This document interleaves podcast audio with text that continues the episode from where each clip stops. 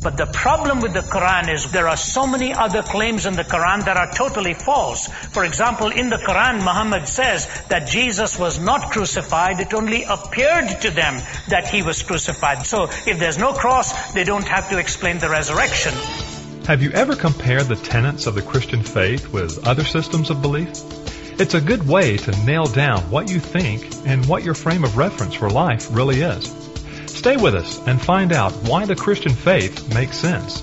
Today on Just Thinking with author and apologist Ravi Zacharias. I believe the writings in the Old Testament can point a Jew to faith in Christ. Can the writings in the Quran about Jesus point to the Muslim towards the life faith? And that's a fabulous question. Let me be careful on how I answer this. There are two or three things you can do with the Quran to point to Jesus Christ. For example, there are some things the Quran says about Jesus that are true. It tells us that he was virgin born. It doesn't give that privilege to Muhammad himself. Jesus is the lone virgin born being testified to in the Old and the New Testaments, and then, of course, in the Quran. He is described as being born of a virgin, a remarkable attestation. Number two, it also, he's referred to as Kalamat Allah, which literally means the Word of God. Now, the Muslim who argues with you will try to say, well, it actually means a Word of God, and even if you don't want to push it, the fact of the matter is, even Muhammad is not given that category of one who is described as a Word of God or the Word of God. God. Then Jesus is described in the Quran as Ruh Allah, which literally means the Spirit of God. Three fascinating discussions of Jesus Christ in the Quran where he is described as being virgin born, as the Word of God, and as the Spirit of God. But the problem with the Quran is once you start surrendering to its authority, there are so many other claims in the Quran that are totally false. For example, in the Quran, Muhammad says that Jesus was not crucified. It only appeared to them that he was crucified. They actually believed that Judas Iscariot was brought and put up on the cross and made to look like Jesus, Jesus himself escaped. So if there's no cross, they don't have to explain the resurrection because they say he never died, he didn't need to uh, be, be resurrected. Although in the Quran, by the way, it does tell us that Jesus had the power to raise from the dead, which again it does not give any uh, such credential to Muhammad. But having said that, be very careful when you get into an argument with a Muslim. Because a Muslim is determined to dig his or her heels in, they will find a way to escape out of everything that you try to say to them. I remember talking to the number three man in the Islamic world, the chief mullah in Jerusalem.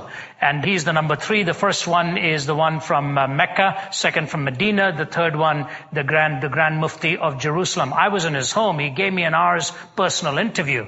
It was one of the tensest one hours I have ever had with any human being. And he began to get absolutely irate with me. When I said to him, your Quran actually says that there is no compulsion in religion. He said, that is correct. And I gave him the chat, the verse and the surah and so on. He agreed. I said, so are you telling me that a Muslim under you should be free to convert from Islam to Christianity? He said, why do you say that? I said, if there is no compulsion in religion, then there should be freedom to disbelieve it as well as to believe it. And you should have seen, I mean, you'd think it put flames on his shoulders. He was just absolutely angry. I said, you're fooling with words.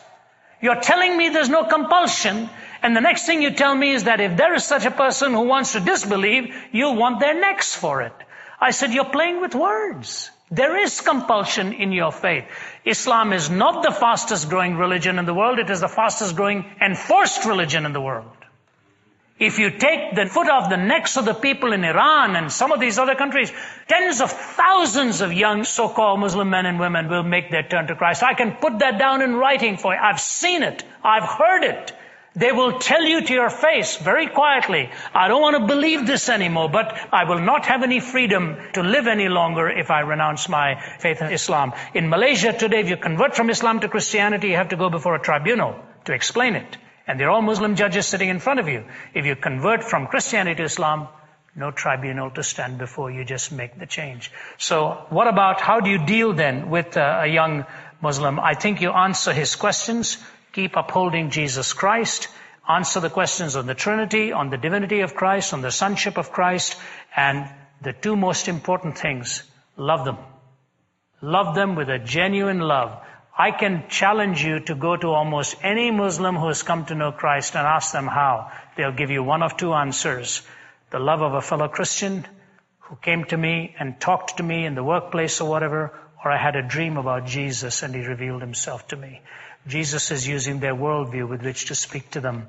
I think a lot is happening in that part of the world and it is remarkable to see how God is moving. Let me just end with this comment. You will find that in answers to questions, the biggest danger is to get so cerebral that you forget the source of the answers. Sometimes a relationship with Christ is far greater than any cerebral answer you can give to a particular question.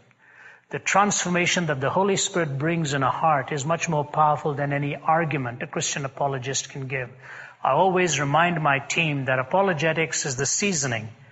The gospel is the main course.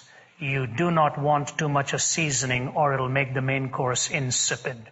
Support the argument justifiably but it is Christ that you need to lift up, and it is the Holy Spirit that brings about a change within the human heart. And in the sermon, it is the Spirit and the Word that come together to bring conviction. An argument may remove the doubt, it is only the Holy Spirit who can convict of truth. Even after a tough intellectual workout like we've just experienced, it's always good to remember that life at its best is not a jaunt through a maze of different philosophies. It's a journey that requires, above all, a relationship with the person of Jesus Christ. As Ravi just said a minute ago, the gospel is the main course. No matter where you are on your journey, we're glad you tuned in today for a taste of truth on Just Thinking with Ravi Zacharias. For your copy of this message, call us at 1 800 448 6766 and ask for the Muskoka Q&A. That's 1-800-448-6766. You can also order online at rzim.org. And while you're there, browse our other CDs, books, and many free resources. That address again is rzim.org. Also, you can write to us at RZIM, Post Office Box 921 939, Norcross, Georgia 30010. Just Thinking is a listener supported radio presentation of Ravi Zacharias International Ministries. Join us tomorrow for more questions and answers from the Muskoka Baptist Conference. Until then, keep thinking.